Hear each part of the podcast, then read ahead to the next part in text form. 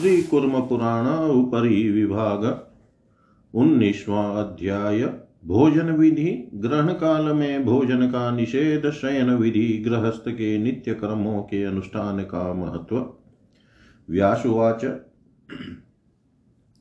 प्राङ्मुखोन्नानि भुञ्जितसूर्याभिमुख एव वाशिनस्त्वासने शुद्धे भूम्यां पादौ निधायतु।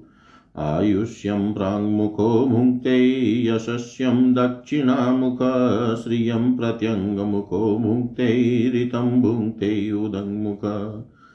पञ्चार्द्रौ भोजनं कुर्याद्, भूमौ पात्रं निधायतु उपवासेन तत्तुल्यम् अनुराह प्रजापति। उपलिप्ते शुचौ देशे पादो प्रक्षाल्य वै करो आच्मय्यार्द्रानको ननो क्रोध पञ्चार्द्रो भोजनं चरेत् महाव्याहृतिभिस्त्वनम् परिधायोदकेन तु अमृतोपस्तरणमसित्यापोषान् क्रियाँ चरेत् स्वाहा प्रणवसंयुक्तां प्राणायाध्याहुतिं तत अपानाय ततो हुत्वा व्यानाय तदनन्तरम् उदानाय ततः कुर्यात् समानायेति पञ्चमीं विज्ञाय तत्त्वमेतेषां जूयादात्मनि द्विज शेषमनं यथा कामं भुञ्जितव्यं जनेर्युतं ध्यात्वा तन्मनसा देवमात्मानं वै प्रजापतिम्। अमृतापिधानमशित्युपरिष्टादपः पिबेताचान्तः पुनराचामेदायं गौरिति मन्त्रत।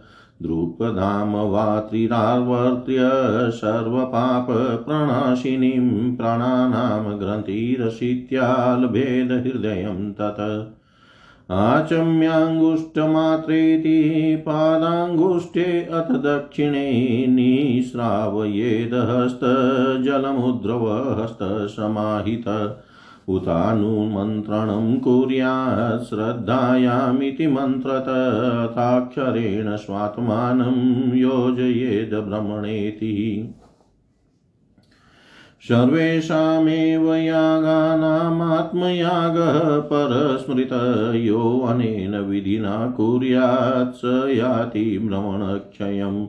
यज्ञोपवीति भुञ्जितस्रगन्धालङ्कृतः शुचि सायं प्रातर्नान्तरा वै सन्ध्यायां तु विशेषत। नाद्यात् सूर्यग्रहात् पूर्वमहनिशायं शशिग्रहात् ग्रहकाले च नास्नीया स्नात्वा सन्नीयात् तु मुक्तयो। मुक्ते शशिनि भुञ्जित यदि नाश्यान् महानिशा, अमुक्तयोरस्तङ्गतयोर्ध्याद् दृष्ट्वा परेहनि। नाश्नीयात् प्रेक्ष्यमाणानां प्रदायेव दुर्मती न यज्ञशिष्टादन्यदवा न क्रुधो नान्यमानस। आत्मार्थं भोजनं यस्य, रत्यर्थं यस्य मेथुनं वृत्त्यर्थं यस्य चाधीतं, निष्फलं तस्य जीवितम्। यद्भुङ्क्ते वेष्टितशिरा यच भुङ्क्ते उदङ्मुख सोपानथ, कश्च यद्भुङ्क्ते सर्वं विद्यात् तदाशुरम् नार्धरात्रे न मध्याह्ने नाजीर्णे नार्धवस्त्रधृक न च विनाशनगतो न शयानस्थितोऽपि वा। न भिन्नभाजने चेव न भूम्यां न च पाणिषु नोच्छिष्टो घृतमादध्यानं मूर्धानं स्पर्शेदपि न भ्रमकीर्तयन् वापि न निशेषं न भार्यया नान्धकारे न चाकाशे न च देवालयादिषु। नेकवस्त्रस्तु भुञ्जित न यानशयनस्थित न पादुका निर्गतोऽथ न हसनविलपन्नपि भुक्त्वेवं सुखमास्ताय तदनं परिणामयेतिहासपुराणाभ्यां वेदार्थानुपबृंहयेत्। ततः सन्ध्यामुपासित पूर्वोक्तविधिना द्विज आशिनस्तु जपेत देवीं गायत्रीं पश्चिमां प्रति न तिष्ठति तु यः पूर्वां नास्ते सन्ध्यां तु पश्चिमां। स शूद्रेण समो लोके सर्वधर्मविवर्जित। हुत्वाग्निं विधिवन्मन्त्रैर्भुक्त्वा यज्ञावशिष्टकं सभृत्य बान्धवजनः स्वपेच्छुष्कपदो निशि। नोत्तराभिमुखः स्वप्यात् पश्चिमाभिमुखो न च, न चाकाशे, न नग्नो वा सनानुचीर्णासने क्वचित्। न शीर्णायां तु खट्वायां शून्यागारेण चेव हि नानुवंशं न पालाशे, शयनं वा कदाचन।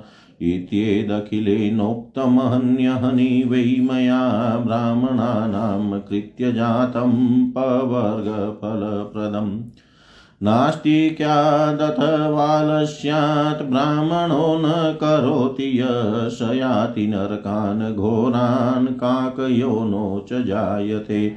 नान्यो विमुक्तये पन्था मुक्त्वा श्रमविधिं स्वकं तस्मात् कर्माणि कुर्वित। तुष्टये परमेष्टिन, तस्मात् कर्माणि कुर्वित, तुष्टये परमेष्टिन। व्यास जी ने कहा, पवित्र आसन पर बैठकर पांवों को भूमि पर रखकर पूर्व की ओर अथवा सूर्याभिमुख होकर अन्न भोजन ग्रहण करना चाहिए। पूर्वाभिमुख होकर भोजन करने से लंबी आयु, दक्षिणाभिमुख होकर भोजन करने से यश पश्चिमाभिमुख पश्चिमाभिमुख होकर भोजन करने से संपत्ति और उत्तर की ओर मुख करके भोजन करने से सत्य की प्राप्ति होती है। पाँचों अंगों, दोनों हाथ, दोनों पैर तथा मुख का प्रक्षालन कर भोजन पात्र को भूमि पर रखकर भोजन करना चाहिए। प्रजापति मनु ने इस प्रकार के भोजन को उपवास के समान बताया है। दोनों हाथ, पैर एवं मुख मुख को धोने के बाद आचमन कर गोबर इत्यादि से लीपे गए पवित्र स्थान में बैठकर क्रोध रहित होकर भोजन करना चाहिए।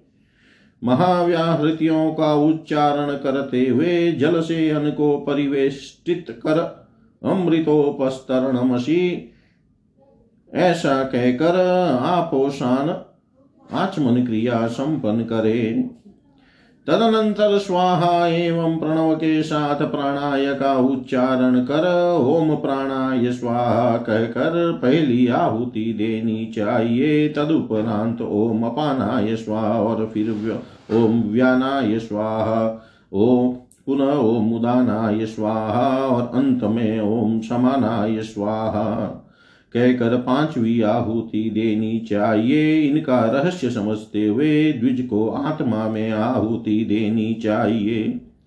आत्मा में आहुति देने की भावना से भोजन के प्रारंभ में छोटे छोटे पाँच ग्रास मुख में प्राणाय, स्वाहा आदि पाँच मंत्रों से देना चाहिए। फिर देव प्रजापति तथा आत्मा का मन से ध्यान करते हुए अवशिष्ट भोजन का बंधुओं के साथ इच्छा अनुसार भोजन करना चाहिए। भोजन कर लेने के बाद अमृतापिधानमसी यह मंत्र पढ़कर जल पीना आचमन करना चाहिए। आचमन के उपरांत पुनः आयम गहु इस मंत्र को पढ़ते हुए आचमन करना चाहिए। तदनंतर सभी प्रकार के पापों का नाश करने वाली द्रुपदा का तीन बार पाठ कर प्राणानाम ग्रंथि रसी इस मंत्र से हृदय का स्पर्श करे।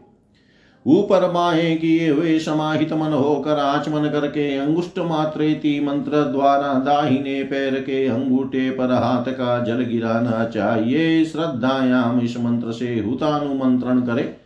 तदनंतर ब्रह्माणा इस मंत्र से अपनी आत्मा का अक्षर तत्व से योग करना चाहिए। सभी योगों में आत्मयाग श्रेष्ठ कहा गया है। जो इस विधि से आत्मयाग करता है, वह ब्रह्म धाम में जाता है। यज्ञोपविति होकर, अर्थात सव्य होकर, तथा माला एवं चंदन की सुगंधि से अलंकृत होकर पवित्रता पूर्वक भोजन करना चाहिए। सायं काल, प्रातः काल मध्यान्ह काल और विशेष रूप से संध्या काल, प्रदोष काल के समय भोजन नहीं करना चाहिए।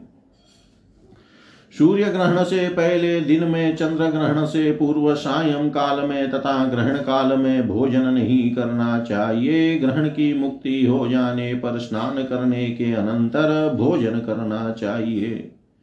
चंद्रमा के ग्रहण से मुक्त हो जाने पर यदि अर्धरात्रि न हो तो भोजन करना चाहिए। बिना ग्रहण से मुक्त हुए चंद्रमा और सूर्य दोनों के अस्त हो जाने पर दूसरे दिन उनका दर्शन करके भोजन करना चाहिए।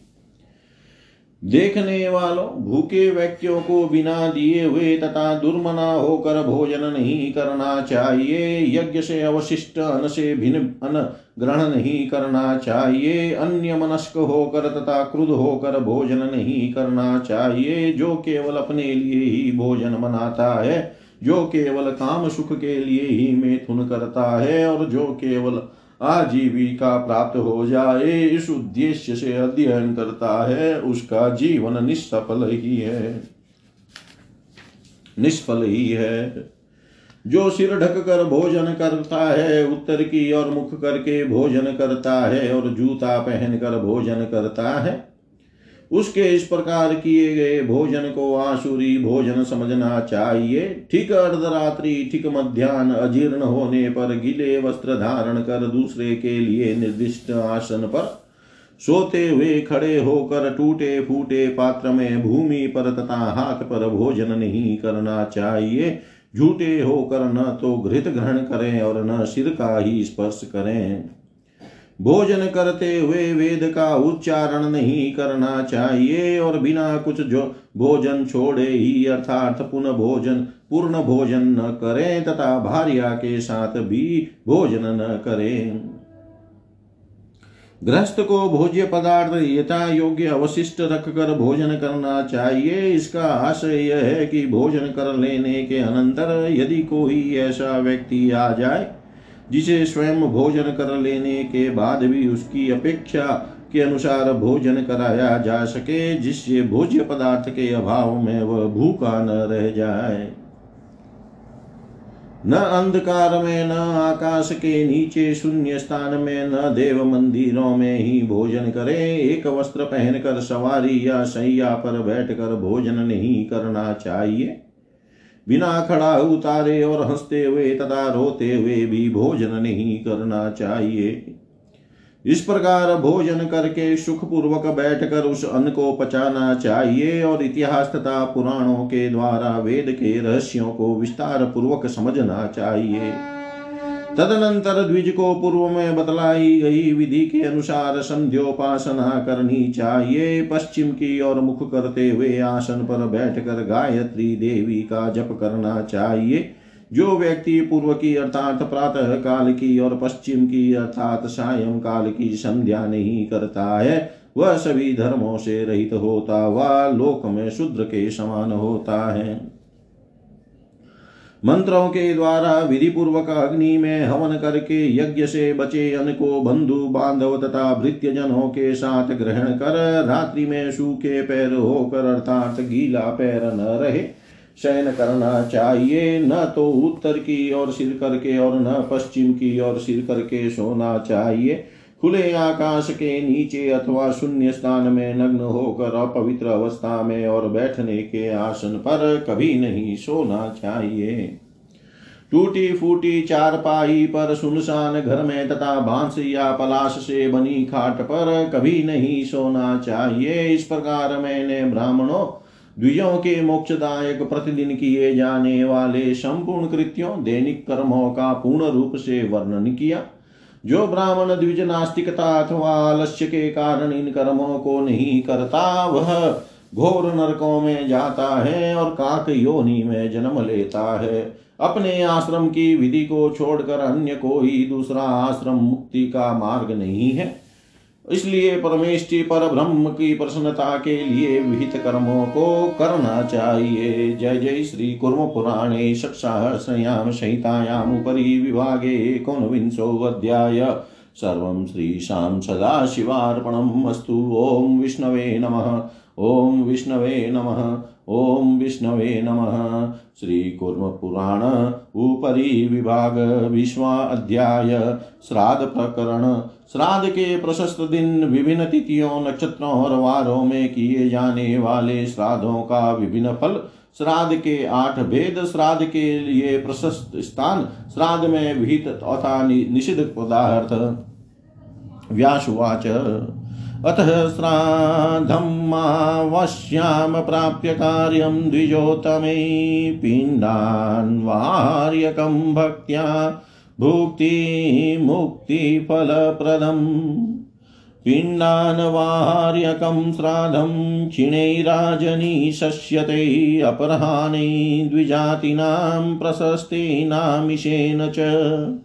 प्रतिपत्प्रभृति अन्यास्थितयः कृष्णपक्षकै चतुर्दशीं वर्जयित्वा प्रशस्ता हि उत्तरोत्तरा। अमावस्याष्टकास्त्रिस्रः पौषमासादिषु त्रिषु तिस्रश्चान्वष्टकाः पुण्या माघि तथा त्रयोदशी मघायुक्ता वर्षासु तु विशेषतः सस्यपाकश्राद्धकाला नित्या प्रोक्ता दिने दिने। नेमितिकं तु कर्तव्यं ग्रहणे चन्द्रसूर्ययो, बान्धवानां च मरणे नारकीशादतोऽन्यथा। काम्यानि चैव श्राद्धानि शस्यन्ते गृह्णादिषु अयने विषुवे चैव व्यतिपाते अप्यनन्तकम्। सङ्क्रान्त्यामक्षयं श्राद्धं तथा जन्मदिनेष्वपि नक्षत्रेषु च सर्वेषु कार्यं काम्यं विशेषत। स्वर्गं च लभते कृत्वा कृतिकासु द्विजोतमपथ्यमतः रोहिण्यां सौम्ये तु ब्रह्मवर्चसम्। रौद्राणां कर्मणां सिद्धिम् आद्रायां शौर्यमेव च पुनर्वशो तथा भूमिं श्रियं पुष्ये तथैव च। सर्वान् कामास्तथा शार्पे पित्र्यै सौभाग्यमेव च। हर्यम्णे तु धनं विन्द्यात्, फाल्गुन्यां पापनाशनम्। ज्ञातिश्रेष्ठयं तथा हस्ते चित्रायां च बहून् सुतान् वाणिज्यसिद्धिं स्वातो तु विशाखासु स्वर्णकम्। मैत्रै बहूनि मित्राणि राज्यं शाक्रै तथैव च मूले कृषिं लभेद यानसिद्धिमाप्यते समुद्रतः। सर्वान् कामान् वैश्वदेवै श्रेष्ठयं तु श्रवणे पुनः स्रविष्ठायां तथा कामान् वारुणे च परं बलम्। अजेकपादे कूप्यं स्यादन्नि स्यादहिर्बुन्धये गृहं शुभं रेवत्यां बहवो गावो ह्यश्विन्यां तुरङ्गास्तथा यामेयत जीवनं ततः स्याद्यधिश्राद्धं प्रयच्छति आदित्यवारे त्वारोग्यं चन्द्रै सौभाग्यमेव च कौजे सर्वत्र विजयं सर्वान् कामान् बुधस्यतु। विद्यामभीष्टां जीवेतु धनं वै भार्गवे पुनः शनिश्चरे लभेदायु प्रतिपत्सु श्रुतान् शुभान् कन्यकाम वै द्वितीयायां तृतीयायां तु वन्दिनः पशून् क्षुद्राश्चतुर्थ्यां तु पञ्चम्यां शोभनान् सुतान्। षष्ठ्यां द्यूतं कृषिं चापि सप्तम्यां लभते नरष्टम्यामपि वाणिज्यं लभते श्राद्धद सदा। श्यानवम्यामेकखुरं दशम्यां द्विखुरं बहु एकादश्यां तथा रूप्यं भ्रमवचस्विनः सुतान्। द्वादश्यां जातरूपं तु रजतं कुप्यमेव च ज्ञातिश्रेष्ठयं त्रयोदश्यां चतुर्दश्यां तु कुप्रजा पञ्चदश्यां सर्वकामानमाप्नोति श्राद्धद सदा।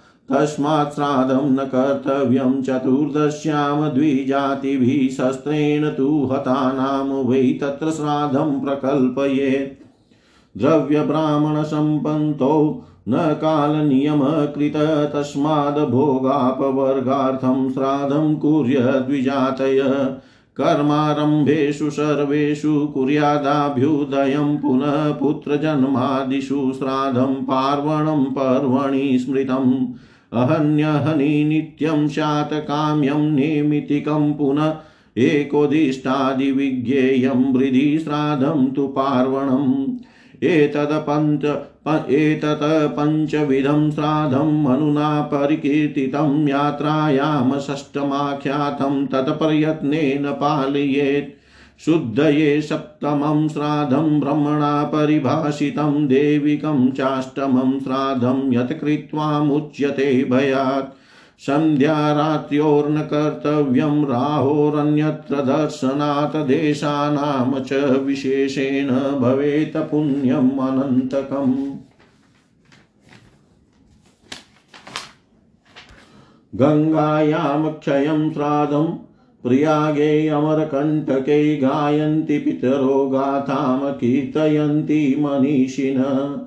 एष्टव्या बहवः पुत्राः शीलवन्तो गुणान्विता तेषां तु समवेतानां यद्ये कोऽपि गयां व्रजेत्। गयां प्राप्यानुषङ्गेन यदि श्राद्धं समाचरेत् तारिता पितरस्तेन स याति परमां गतिम्। वराहपर्वते चैव गङ्गायां वै विशेषत वाराणस्यां विशेषेण यत्र देव स्वयं हर। गङ्गाद्वारे प्रवासे च बिल्वके नीलपर्वते कुरुक्षेत्रे च कुब्जाम्रै भृङ्गुतुङ्ग भृगुतुङ्गे महालये। केदारे फल्गुन केदारे फल्गुतीर्थे च नेमिषारण्य एव च सरस्वत्यां विशेषेण पुष्करेषु विशेषत। नर्मदायां कुशावर्ते श्रीशैले भद्रकर्णकै वेत्रवत्यां विपाशायां गोदावर्यां विशेषत। एवमादिषु चान्येषु तीर्थेषु पुलिनेषु च नदीनां जैवतीरेषु तुषयन्ति पितरः सदा। व्रीहिभिश्च यवैर्मासेरद्भिर्मूलफलेन वा श्यामाकेश्च यवैशाखेर्निवारेश्च प्रियङ्गुभिः। गोधूमे च तिलेरमुदगैर्माशं प्रीणयते पितॄन् आम्राणपाने रतानिक्षुणमुमृद्विकाश्च सदाडिमान् विदार्याश्च भरण्डाश्च श्राद्धकाले प्रदापयेत्। लाजान् मधुयुतान् दद्यात् सूक्तन् शर्करया सह दद्यात् श्राद्धे प्रयत्नेन शृङ्गाटककशेरुकान् द्वौ मासौ मतस्य मांसेन त्रीन्मासान् हारिणेन तु औरभ्रेणात् चतुरः शाकुनेनेह पञ्च तु षण्मासाचागमांसेन पाशतेनाथ सप्त वै अस्तावेणस्य मांसेन रोरवेण नवेशतु।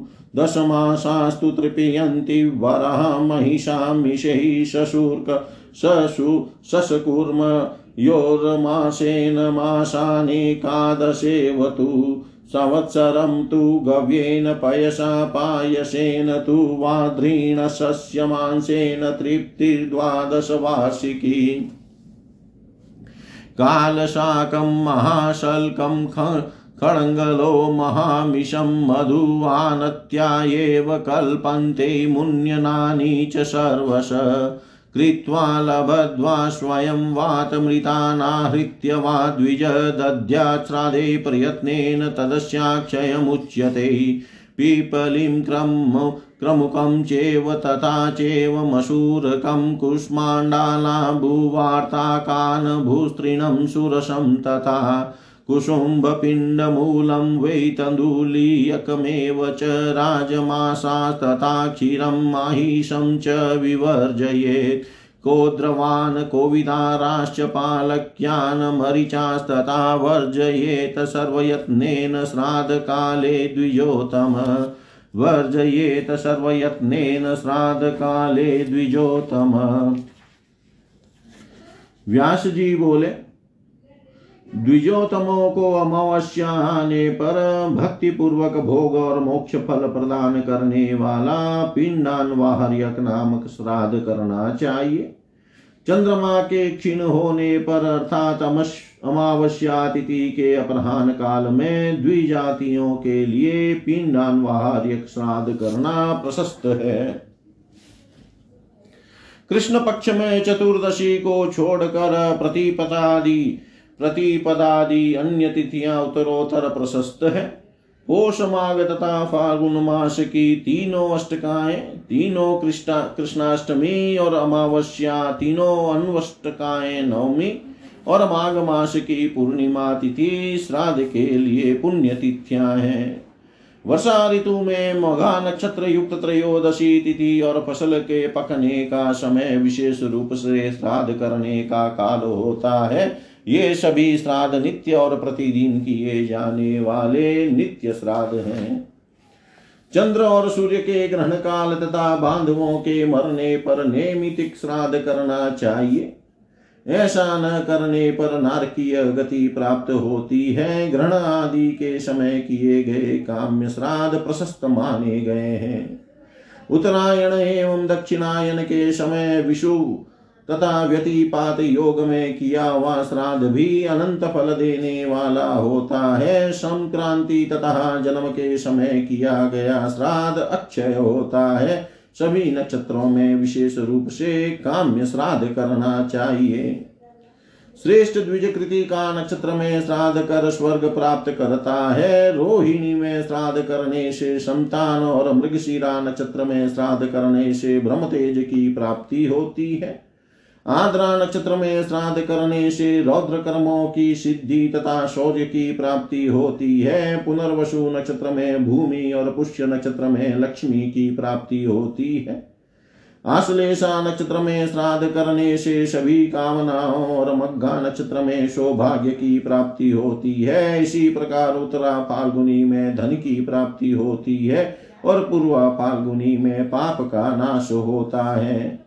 हस्त नक्षत्र में किए गए श्राद्ध से अपनी जाति में श्रेष्ठता और चित्रा में बहुत से पुत्रों की प्राप्ति होती है।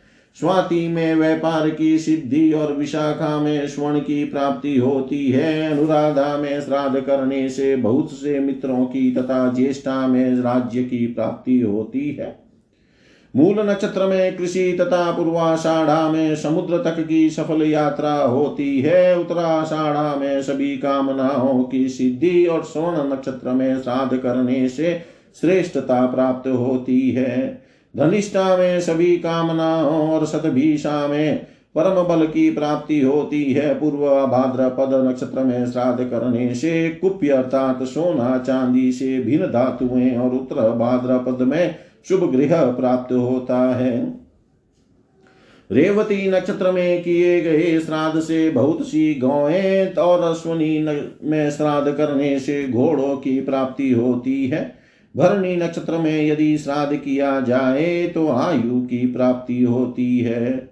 रविवार को श्राद्ध करने से आरोग्य, सोमवार को सौभाग्य, मंगलवार को सर्वत्र विजय और बुधवार को श्राद्ध से सभी कामनाओं की सिद्धि होती है। बृहस्पतिवार के दिन श्राद्ध से, अभिष्ट विद्या शुक्रवार के दिन श्राद्ध से, धन और शनेश्चर को श्राद्ध करने से आयु प्राप्त होती है। प्रतिपदा तिथि को श्राद्ध करने से शुभ पुत्र प्राप्त होते हैं। द्वितीया में श्राद्ध से कन्या, तृतीया में वंदी जनों चतुर्थी में क्षुद्र पशु और पंचमी को श्राद्ध करने से सुंदर पुत्रों की प्राप्ति होती है। षष्ठी में श्राद्ध करने से द्युत में विजय और सप्तमी में श्राद्ध से कृषि की प्राप्ति होती है। अष्टमी को श्राद्ध करने वाला सदा वाणिज्य में लाभ प्राप्त करता है। नवमी में श्राद्ध से एक खुर वाले और दसवीं में श्राद्ध करने से दो खुर वाले बहुत से पशु मिलते हैं। एकादशी को श्राद्ध करने से रौप्य रजत पदार्थ तथा ब्रह्म वर्चस्वी पुत्रों की प्राप्ति होती है। द्वादशी को श्राद्ध करने से जात रूप स्वर्ण, चांदी और कुप्य त्रयोदशी को जाति में श्रेष्ठता और चतुर्दशी को श्राद्ध करने से कुप्रजा की प्राप्ति होती है। पंचदशी पूर्णिमा एवं अमावस्या को श्राद्ध करने वाला सदा सभी कामनाओं को प्राप्त करता है। इसलिए द्विजातियों को चतुर्दशी के दिन श्राद्ध नहीं करना चाहिए। शस्त्र आदि द्वारा जो मरे हुए हो, उनका श्राद्ध इस चतुर्दशी तिथि को करना चाहिए। द्रव्य एवं ब्राह्मण के उपलब्ध रहने पर काल संबंधी कोई नियम नहीं बताया गया है। अर्थात कभी भी श्राद्ध किया जा सकता है। इसलिए भोग और मोक्ष की प्राप्ति के लिए द्विजातियों को श्राद्ध अवश्य करना चाहिए। सभी शुभ कर्मों के प्रारंभ में तथा पुत्र जन्म आदि समयों में आभ्युदिक श्राद्ध करना चाहिए। पर्व के दिन पार्वण श्राद्ध करना चाहिए। मनु ने प्रतिदिन किए जाने वाले नित्य श्राद्ध, काम्य श्राद्ध, कामना विशेष की सिद्धि के लिए किया जाने वाला श्राद्ध एकोदिष्टादि नेमितिक श्राद्ध, वृद्धि श्राद्ध और पार्वण श्राद्ध, इन पाँच प्रकार के श्राद्धों का वर्णन किया है। यात्रा के समय किया जाने वाला छठा श्राद्ध कहा गया है, उसे प्रयत्न पूर्वक करना चाहिए। ब्रह्मा ने शुद्धि के लिए सातवें श्राद्ध का वर्णन किया है। आठवां देविक नामक श्राद्ध है, जिसे करने से भय से मुक्ति हो जाती है। संध्या और रात्रि में श्राद्ध नहीं करना चाहिए। किंतु राहु और केतु द्वारा सूर्य चंद्र के ग्रस्त किए जाने पर रात्रि में भी श्राद्ध किया जा सकता है। देश विशेष के कारण श्राद्ध अनंत पुण्य फल देने वाला होता है। गंगा, प्रयाग तथा अमर कंटक में किया गया श्राद्ध अक्षय फल प्रदान करता है। पीतर इस गाथा का गान करते हैं और मनीषी ऐसा कीर्तन करते रहते हैं कि शीलवान तथा गुणवान बहुत से पुत्रों की इच्छा करनी चाहिए क्योंकि उनमें से कोई एक भी किसी प्रसंगवश गया चला जाए तो गया पहुंचकर यदि श्राद्ध कर दे तो उसके द्वारा पीतर तार दिए जाते हैं। अर्थात पितरों को उत, उत्तमोत्तम गति प्राप्त होती है और वह श्राद्ध करता परम गति को प्राप्त करता है। वराह पर्वत वराह पर्वत की चर्चा वही पुराण में तथा महाभारत में है। वराह पर्वत विशेष रूप से गंगा तथा जहाँ स्वयं भगवान हर निवास करते हैं, विशेषतः उस वाराणसी गंगा द्वार, हरिद्वार, प्रभास बिल्वक तीर्थ नील पर्वत कुरुक्षेत्र कुब्जाम्र तीर्थ, भृगुतुंग महालय केदार पर्वत फल्गु तीर्थ नेमिषारण्य, विशेष रूप से सरस्वती नदी तथा पुष्कर नर्मदा, कुशावर्त, श्रीशैल, भद्रकर्णक, वैत्रवती, विपाशा तथा विशेष रूप से गोदावरी नदी आदि स्थानों तथा अन्य तीर्थों पुलिनों और नदियों के तटों पर किए जाने, किए गए श्राद्ध से पितर सदा संतुष्ट होते हैं। जल मूल फल, श्यामाक सांवा यव शाक निवार प्रियंगु, गोधूम तिल तथा मुद मुद द्वारा किए गए श्राद्ध से पीतर एक महीने तक प्रसन्न रहते हैं। आम पाने रत पानेन कर्महिद अर्थात करौंदा या करम मर्द इक द्राक्षा, अंगूर दाड़िम विदारी, भूमि कुष्मांड तथा भरण इंद्र, इन्हें श्राद्ध के समय प्रदान करना चाहिए। मधु युक्त लाजा सरकरा के साथ सत्तु, सिंघाड़ा तथा कशेरु, इन्हें श्राद्ध में प्रयत्न पूर्वक देना चाहिए। श्राद्ध में पिप्पली, सुपारी, मसूर, कुष्मांड, वर्तुलाकार, घोल, लौकी, बैगन, रसयुक्त, भूस्त्रीण, कुसुम्ब पिंड मूल रार्जर, तंदुल्यक, चौराही शाक विशेष राजमाश वरवट, वरवटी कड़ाही लोक भाषा में और भैंस के दूध का प्रयोग नहीं करना चाहिए। श्रेष्ठ द्विज को श्राद्ध में कोदो कोविदार कचनार, पालक तथा मरीच का प्रयत्न पूर्वक त्याग करना चाहिए। सर्व श्री कूर्म पुराणे षटसार जय जय श्री कूर्म श्रीकुर्मपुराणे षट्सहस्रयां संहितायामुपरि विभागे विंशोऽध्याय। सर्वं श्रीशां सदाशिवार्पणम् अस्तु। ॐ विष्णवे नमः। ॐ विष्णवे नमः। ॐ विष्णवे नमः। श्रीकुर्मपुराण उपरी विभाग इक्कीसवा अध्याय श्राद्ध प्रकरण में निमंत्रण के योग्य पंक्ति, पावन ब्राह्मणों तथा त्याज्य पंक्ति, दूषकों के लक्षण, व्यासुवाच। स्नात्वा यथोक्तं सन्तर्पिह पितरश्चन्द्रक्षये द्विज पिण्डानवार्यकं श्राद्धं कुर्यात् सौम्य मना शुचि पूर्वमेव परीक्षेत ब्राह्मणं वेदपारगं तीर्थं तदहव्यकव्यानां प्रदाने चातिथि स्मृतः। ये सोमपा विरजशो धर्मज्ञा शान्तचेतस व्रतिनो नियमस्ताश्च ऋतुकालाभिगामिन। पञ्चाग्निरप्यधीयानो यजुर्वेदविदेव च बृहवृचश्च निःसौपर्णस्त्रीमधुर्वातवो यो भवेत्। त्रीणाचिकेतच्छन्दो गो ज्येष्ठसामग एव च अथर्वशिरसो वध्येता रुद्राध्यायी विशेषत। अग्निहोत्रपरो विद्वान् न्यायविचषडङ्वितः मन्त्रब्राह्मणविच्येव यश्च स्याद् धर्मपाठक। ऋषिव्रती ऋषिकश्च तथा द्वादशवार्षिकः ब्रह्मदेयानुसन्तानो गर्भशुद्धसहस्रद। चान्द्रायणव्रतचरः सत्यवादी पुरान्वितः गुरुदेवाग्निपूजासु प्रसक्तो ज्ञानतत्पर। विमुक्तः सर्वतो धीरो भ्रमभूतो द्विजोतम महादेवार्चन रतो वैष्णव पङ्क्तिपावन अहिंसा निरतो नित्यं प्रतिग्रहणस्ततः शत्रिणो दाननिरता विज्ञेया पङ्क्तिपावना युवान् श्रोत्रिया स्वस्था महायज्ञपरायणा, सावित्री जापनिरता, ब्राह्मणा पङ्क्तिपावना कुलिना श्रुतवन्तश्च शिलवन्तस्तपस्विन, अग्निचितः, स्नातका विप्रा विज्ञेया पङ्क्तिपावना माता पितोर्हिते युक्तः, प्रातः स्नायि तथा द्विजध्यात्मभिन्नमुनिर्दान्तो विज्ञेय पङ्क्तिपावन ज्ञाननिष्ठो महायोगी वेदान्तार्थ विचिन्तक श्रद्धालुश्राद्धनिरतो ब्राह्मण पङ्क्तिपावन वेदविद्यारतः स्नातो ब्रह्मचर्यपर सदाथर्वणो मुमुक्षुक्ष ब्राह्मण पङ्क्तिपावन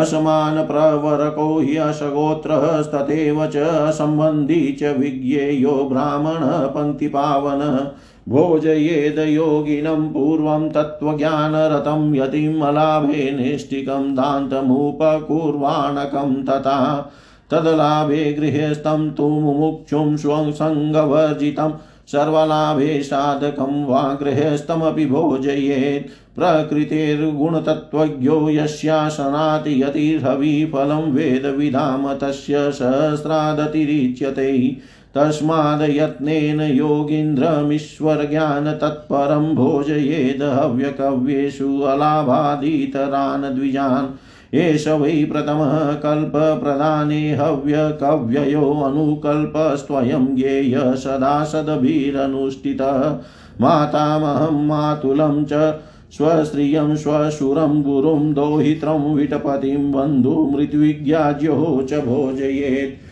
न श्राद्धे भोजयेन मित्रं धने कार्योऽवश्य सङ्ग्रह पेशाचिदक्षिणाशायी नेवामुत्रफलप्रदा कामं श्राद्धे अर्चयेन मित्रं नाविरूपमपि त्वरिं द्विशतां हि अविर्भुक्तं भवति प्रेत्य निष्फलम् ब्राह्मणो हि अनधिया न स्त्रीणाग्निरिव साम्यति तस्मै हव्यं न दातव्यं, न हि भस्मनिहूयते। यथैरिणे बीजमुक्त्वा न वप्ता लभते फलं तथा नृचे हविर्दत्त्वा न दाता लभते फलम् यावतो ग्रसते पिण्डान् हव्यकव्येष्वमन्त्रवित तावतो ग्रसते प्रेत्य दीप्तान् स्थूलास्त्वयो यो गुडान् अपि विद्याकुलेर्युक्ता हिनवृता नराधमा यत्रैते भुञ्जते हव्यं तद्भवेदाशु भवेदाशुरं द्विजा यस्य वेदैश्च वेदी च विच्छिद्येते त्रिपुरुषं स वै दुर्ब्रह्माणो नाहं श्राद्धादिषु कदाचन। शूद्रप्रेष्यो घृतो राज्ञो वृषलो ग्रामयाजकः, बद्धबन्धोपजीवी च षडेते भ्रमबन्धव दत्तानुयोगान् वृत्त्यर्थं वतितानमनुब्रवीत वेदविग्रहीणो हि एते श्राद्धादिषु विगर्हिता। श्रुतिविक्रयिणो ये तु परपूर्वा समुद्भवा असमानान् याजयन्ति, पतितास्ते प्रकीर्तिता।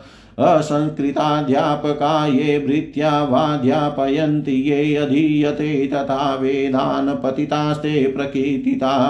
वृद्धश्रावक निर्ग्रन्था पञ्चरात्रविदो जना कापालिकाः पाशुपतः पाखण्डा ये च तद्विधा। यस्यासनन्ति हविष्यन्त ये ते दुरात्मानस्तु न तस्य तद्भवेत् श्राद्धं प्रेत्य चेह फलप्रदम्। अनाश्रमी यो द्विजः, स्यादाश्रमी वा निरर्थक, मिथ्याश्रमी च ते विप्राभिज्ञेया पङ्क्तिदूषका। दुश्चर्मा कुनकी कुष्टि स्वित्री च श्यावदन्तकविद्धप्रजननश्चेव स्तेन क्लीबोऽत नास्तिकः मद्यपो वृशिलि मद्यपो वृषलीशक्तो विरहादिधिषुपति आगारदाहि कुण्डाशि सोमविक्रयिणो द्विजा परिवेता तथा हिंस्रः परिवितर्निराकृतिः पौनर्भवः कुशिदी च तथा नक्षत्रदर्शक गीतवादितरनिरतो व्यादितः काण एव च हिनाङ्गचातिरिक्ताङ्गो यवकीर्णिस्तथैव च कन्यादुषीकुण्डगोलोऽभिशस्तोऽत देवलमित्रदृकः पिशुनश्चेव नित्यं भार्यानुवर्तक। माता पित्रोर्गुरोस्त्यागी दारत्यागी, तथैव च गोत्रभिदभ्रष्टशोषश्च काण्डस्पृष्ट, तथैव च अनपत्यकुटसाक्षी याचकोरङ्गजीवक समुद्रयायि कृतः, तथा समयभेदक देवनिन्दा परश्चेव वेदनिन्दारतस्तथा द्विजनिन्दारतश्चेति वर्जया श्राद्धादिकर्मसु कृतघ्नः पिशुनः क्रूरो नास्तिको वेदनिन्दकः मित्रदृकः कुहकश्चेव विशेषात् पङ्क्तिदूषका सर्वे पुनरभोज्यान्नः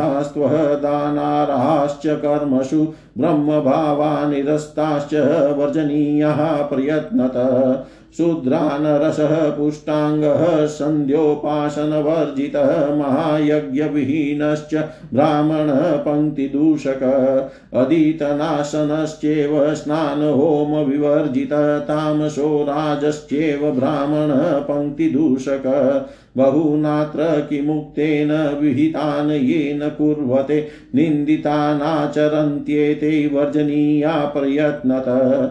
निन्दितानाचरन्त्येते वर्जनीया प्रयत्नतः।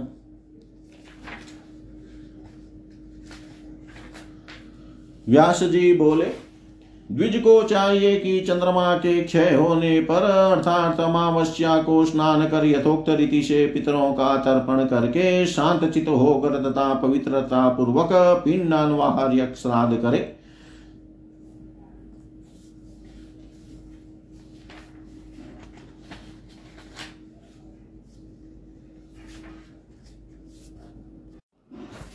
श्राद्ध से पूर्व ही वेद में पारंगत विद्वान ब्राह्मण का अन्वेषण करना चाहिए, क्योंकि उसे ही वेद पारक ब्राह्मण को ही हव्य कव्य तीर्थ और दान का अतिथि अधिकारी कहा गया है।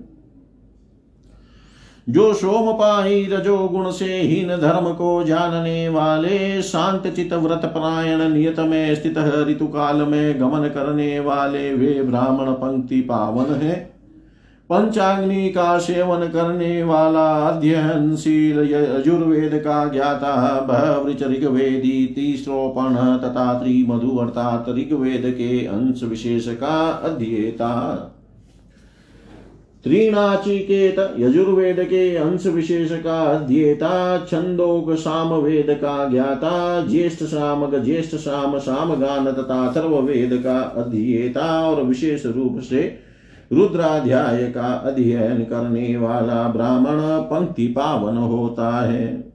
अग्निहोत्र परायण विद्वान न्याय वेता वेद के शिक्षा, कल्प, व्याकरण, निरुक्त छंद तथा ज्योतिष, इन छह अंगों को जानने वाला, वेद के मंत्र भाग एवं ब्राह्मण भाग को जानने वाला तथा धर्मशास्त्र को पढ़ने वाला, ऋषियों के व्रतों का पालन करने वाला, ऋषिक बारह बारह वर्षों तक चलने वाला व्रत यज्ञ सत्र का करने वाला ब्राह्म विवाह द्वारा उत्पन्न संतान, गर्भाधान आदि संस्कार से शुद्ध और सहस्रों शिष्यों को विद्या दान करने वाला ब्राह्मण पंक्ति पावन होता है।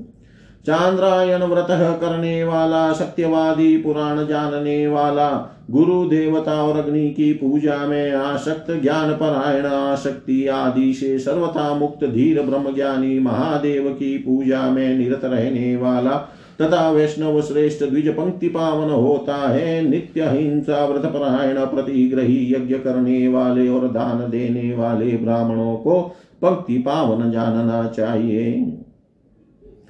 श्रोत्रिय स्वस्थ महायज्ञ परायण गायत्री जप करने में निरत ब्राह्मण युवक सामर्थ्य संपन्न पंक्ति पावन होते हैं। कुलीन ज्ञानवान शीलवान तपस्वी एवं अग्नि का चयन करने वाले स्नातक ब्राह्मणों को पंक्ति पावन जानना चाहिए। माता पिता के हित में लगे हुए प्रातः स्नान करने वाले अध्यात्म वेता मुनि एवं दांत ब्राह्मणों को पंक्ति पावन समझना चाहिए। ज्ञान निष्ठ महायोगी वेदांत के अर्थ का विशेष चिंतन करने वाले श्रद्धा संपन्न तथा श्राद्ध निरत ब्राह्मण पंक्ति पावन होते हैं। वेद विद्या में निरत सदा ब्रह्मचर्य परायण अथर्व वेद का अध्ययन करने वाला मुमुक्षु स्नातक ब्राह्मण पंक्ति पावन होता है। असमान प्रवर, असमान गोत्र में संबंध करने वाला और असंबंधी निषिद्ध संबंध रहित ब्राह्मण को पंक्ति पावन समझना चाहिए।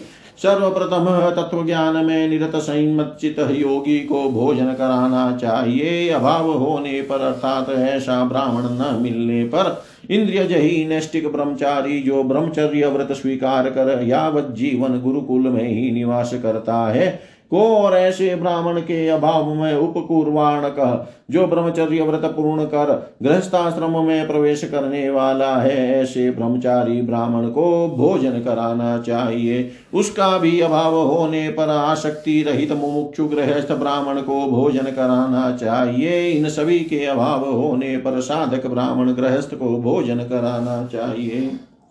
प्रकृति के गुण और तत्व को जानने वाला तत्ववेता यदि संयत चित ब्राह्मण जिस व्यक्ति का भोजन करता है, उसे सहस्रों वेदज्ञ को भोजन कराने की अपेक्षा ही, अपेक्षा भी सहस्र गुणा अधिक फल मिलता है। इसलिए ईश्वर ज्ञान में तत्पर श्रेष्ठ योगी को देव कार्य एवं पितृ कार्य में प्रयत्न पूर्वक भोजन कराना चाहिए। इनकी प्राप्ति न होने पर दूसरे ब्राह्मणों को भोजन कराना चाहिए। हव्य और कव्य प्रदान करने में यह प्रथम कल्प है।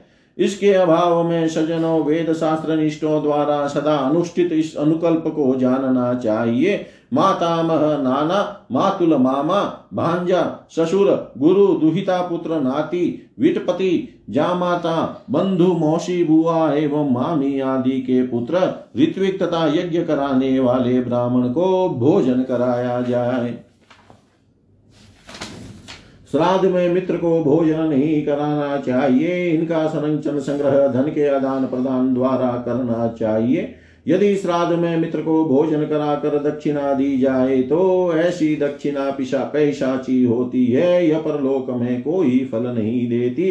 किसी विशेष स्थिति या उपयुक्त कल्प अनुकल्प के अभाव में श्राद्ध में भले ही मित्र का यथोचित सत्कार करें किंतु अभिरूप विद्वान मनोज्ञ पात्र होने पर भी शत्रु का सत्कार नहीं करना चाहिए, क्योंकि द्वेष रखने वाले के द्वारा भुक्त हवि परलोक में निष्फल होती है। वेदादि का अध्ययन न करने वाला ब्राह्मण तृण में लगी अग्नि के समान शांत निस्तेज हो जाता है, उसे हव्यता संभव देव पितृ कार्य में भोजन के लिए निमंत्रण नहीं देना चाहिए। क्योंकि भस्म में हवन नहीं किया जाता है, जिस प्रकार ऊश्वर भूमि में बीज बोने वाला कुछ फल प्राप्त नहीं करता, कुछ फल नहीं प्राप्त करता, उसी प्रकार वेद न जानने वाले को हवि देने से दाता को कोई फल नहीं मिलता। मंत्र को जानने वाला वह ब्राह्मण देव और पितृ कार्य में जितने पिंडों, ग्रासों को ग्रहण करता है, मृत्यु के अनंतर वह उतने ही स्थूल और प्रज्वलित लोहे के पिंडों, ग्रासों का भक्षण करता है। ये द्विजो विद्या संपन्न तथा उत्तम कुल में उत्पन्न होने पर भी आचारहीन नीच मनुष्य देव और पितृ कार्य में जो हव्य आदि ग्रहण करते हैं, वह हव्यादि आसुरी हो जाता है। जिसकी तीन पीढ़ी तक वेद और यज्ञ आदि का उच्छेद हो जाता है, वह दुर्ब्राह्मण होता है। वह श्राद्ध आदि में कभी भी पूजा के योग्य नहीं होता। शूद्र का नौकर राजा से वेतन लेने वाला पतित अधार्मिक गाँव में के पुरोहित वध और वंदन द्वारा जीविका चलाने वाला ये छह ब्रह्म बंधु होते हैं। मनु ने जीविका के लिए नौकरी करने वाले को पतित पतलाया है। ये सभी एवं वेद का विक्रय करने वाले ब्राह्मण श्राद्ध आदि कार्यों में निंदित है। जो वेद का विक्रय करने वाले हीन अथवा उच्च वर्ण की स्त्री से उत्पन्न तथा असमान वर्णों का पौरोहित्य करने वाले हैं, वे पतित कहे गए हैं। जो असंस्कृतों, संस्कार रहितों के अध्यापक हैं वेतन के लिए अध्यापन तथा वेदाध्ययन करने वाले हैं। वे पतित कहे गए हैं। वृद्ध श्रावक अर्थात बौद्ध, निर्ग्रंथ अर्थात जैन, पाँच रात्र के ज्ञाता का पालिक पाशुपत संप्रदाय विशेष के और उसी प्रकार के पाखंडी तमोगुणी दुरात्मा व्यक्ति, ये जिसके हविष्यान का भक्षण करते हैं उसका किया श्राद्ध न तो इस लोक में फल देने वाला होता है और न परलोक में। जो द्विज ब्राह्मण यथा विधि आश्रम को स्वीकार करने वाला नहीं है अथवा नाम मात्र के लिए किसी आश्रम का आश्रय लिए हैं, वे मिथ्याश्रम ही कहे गए हैं, उन्हें पंक्ति, दूषक, समझना चाहिए। विकार युक्त चर्म एवं नखों वालों नख वालों कुष्ठ रोगी श्वेत कुष्ठ रोगी स्वभावतः काले दांत वाला विध लिंग वाला चोर नपुंसक नास्तिक मध्य पीने वाला, शूद्रा स्त्री में आशक्त विरहा व अग्निहोत्री जिसका अग्निहोत्र नष्ट हो गया है। विधवा स्त्री से विवाह करने वाला, घर को जलाने वाला, कुंडपति के जीवित रहते अन्य पुरुष से उत्पन्न संतान का भोजन करने वाला, तथा सोमलता का विक्रय करने वाला, इस प्रकार के ब्राह्मण श्राद्धादि में त्याज्य है। परिवेता अर्थात बड़े भाई के अविवाहित अथवा अनग्निक रहते हुए विवाह तथा अग्नि स्वीकार करने वाला, छोटा भाई हिंसा करने वाला परिविति छोटे भाई के विवाहित होने से पहले अविवाहित रहने वाला बड़ा भाई निराकृति अर्थात पंच महायज्ञों का अनुष्ठान न करने वाला पौनर्भव, दूसरे पति से उत्पन्न पुत्र, ब्याज लेने वाला तथा नक्षत्र दर्शक ज्योतिष से जीविका चलाने वाले का श्राद्ध आदि में परित्याग करना चाहिए।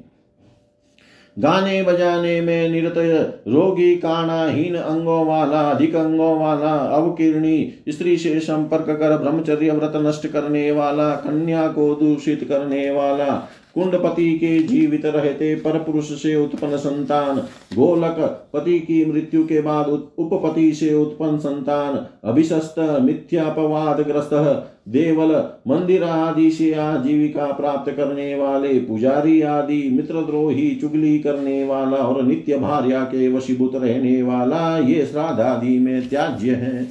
माता पिता गुरु तथा पत्नी का त्याग करने वाला सगोत्र भाई बंधु में भेद बुद्धि पैदा करने वाला शोच भ्रष्ट शोचाचारहीन सत्रजीवी संतानहीन, झूठी गवाही देने वाला, याचक, रंग द्वारा जीविकोपार्जन करने वाला, चित्रकार, नाट्यकार, समुद्र की यात्रा करने वाला, कृतघ्न और प्रतिज्ञा भंग करने वाला देव निंदा परायण वेद निंदा में निरत तथा द्विज की निंदा करने वाला, ये सभी श्राद्धादि कर्मों में त्याज्य है। कृतज्ञ कृतग्रह चुगली करने वाला क्रूर नास्तिक वेद की निंदा करने वाला मित्र द्रोही तथा इंद्रजालिक मायावी धाम्बिक ये विशेष रूप से पंक्ति दूषक है। उपरयुक्त सभी प्रकार के व्यक्ति श्राद्ध में भोजन न कराने योग्य और सभी कर्मों में दान के योग्य होते हैं। ब्रह्म भाव से शून्य अर्थात ब्राह्मणत्व से च्युत व्यक्तियों का विशेष रूप से त्याग करना चाहिए। शूद्र के अन एवं रस से पुष्ट हुए अंगों वाला संध्योपासना से रहित पंच महायज्ञों से शून्य ब्राह्मण पंक्ति दूषक होता है। पढ़े गए वेदादि का विस्मरण करने वाला स्नान एवं होम से रहित तमोगुणी तथा रजोगुणी ब्राह्मण पंक्ति दूषक होता है। अधिक क्या कहा जाए? जो शास्त्र भीत स्वकर्मों को नहीं करते और शास्त्र निषिद्ध निंदित कर्मों का आचरण करते हैं, वे प्रयत्न पूर्वक त्याग करने योग्य हैं। जय जय श्री कुर्म पुराणे षट्सहस्रयां संहितायां पुरी। विभागे एकविंशोऽध्याय सर्वं श्री सां सदा शिवार्पणम् अस्तु। ॐ विष्णवे नमः। ॐ विष्णवे नमः। ॐ विष्णवे नमः।